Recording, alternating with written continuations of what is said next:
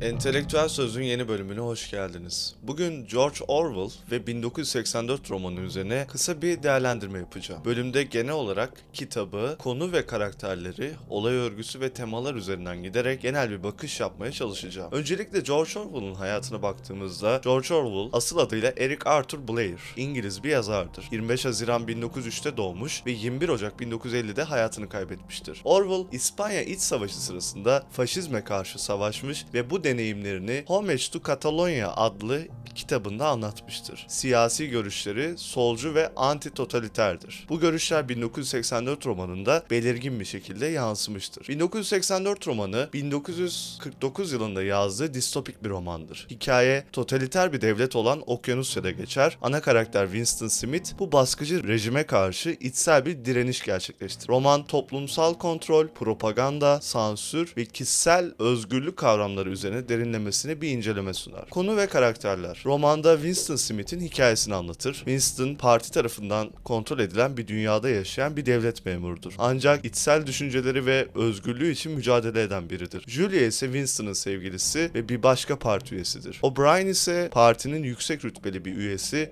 Winston'ı aydınlatmaya çalışan bir figürdür. Olay örgüsüne baktığımızda Winston'ın hikayesi devletin sürekli izlemesi altında yaşayan bir bireyin iç dünyasındaki çatışmayı anlatır. Winston partinin kontrolünü sorgulamaya başlar ve bu onu büyük bir tehlikenin içine sürükler. Kitap Winston'ın partiye karşı giriştiği isyanı ve sonuçları takip eder. Temalara baktığımızda toplumsal kontrol ve baskı, roman totaliter bir hükümetin bireyleri nasıl kontrol ettiğini ve özgürlüklerini nasıl kısıtladığını gösterir. Propaganda ve sansür, devletin propaganda ve sansür aracılığıyla gerçekleri nasıl manipüle ettiğini vurgular. İnsanlık ve insan doğası temasına baktığımızda insanların içsel isyan arzusu ve özgürlük arayışlarına ana tema olarak işlenir. Günümüzle benzerlikler ve farklara baktığımızda internet ve dijital izleme gibi teknolojiler kişisel gizliliği tehdit edebilir. Ancak 1984'teki düzeyde toplumsal kontrolün olmadığını söyleyebiliriz. Siyasi manipülasyon ve propaganda günümüzde de varlık gösteriyor. Ancak 1984'teki kadar açık değil.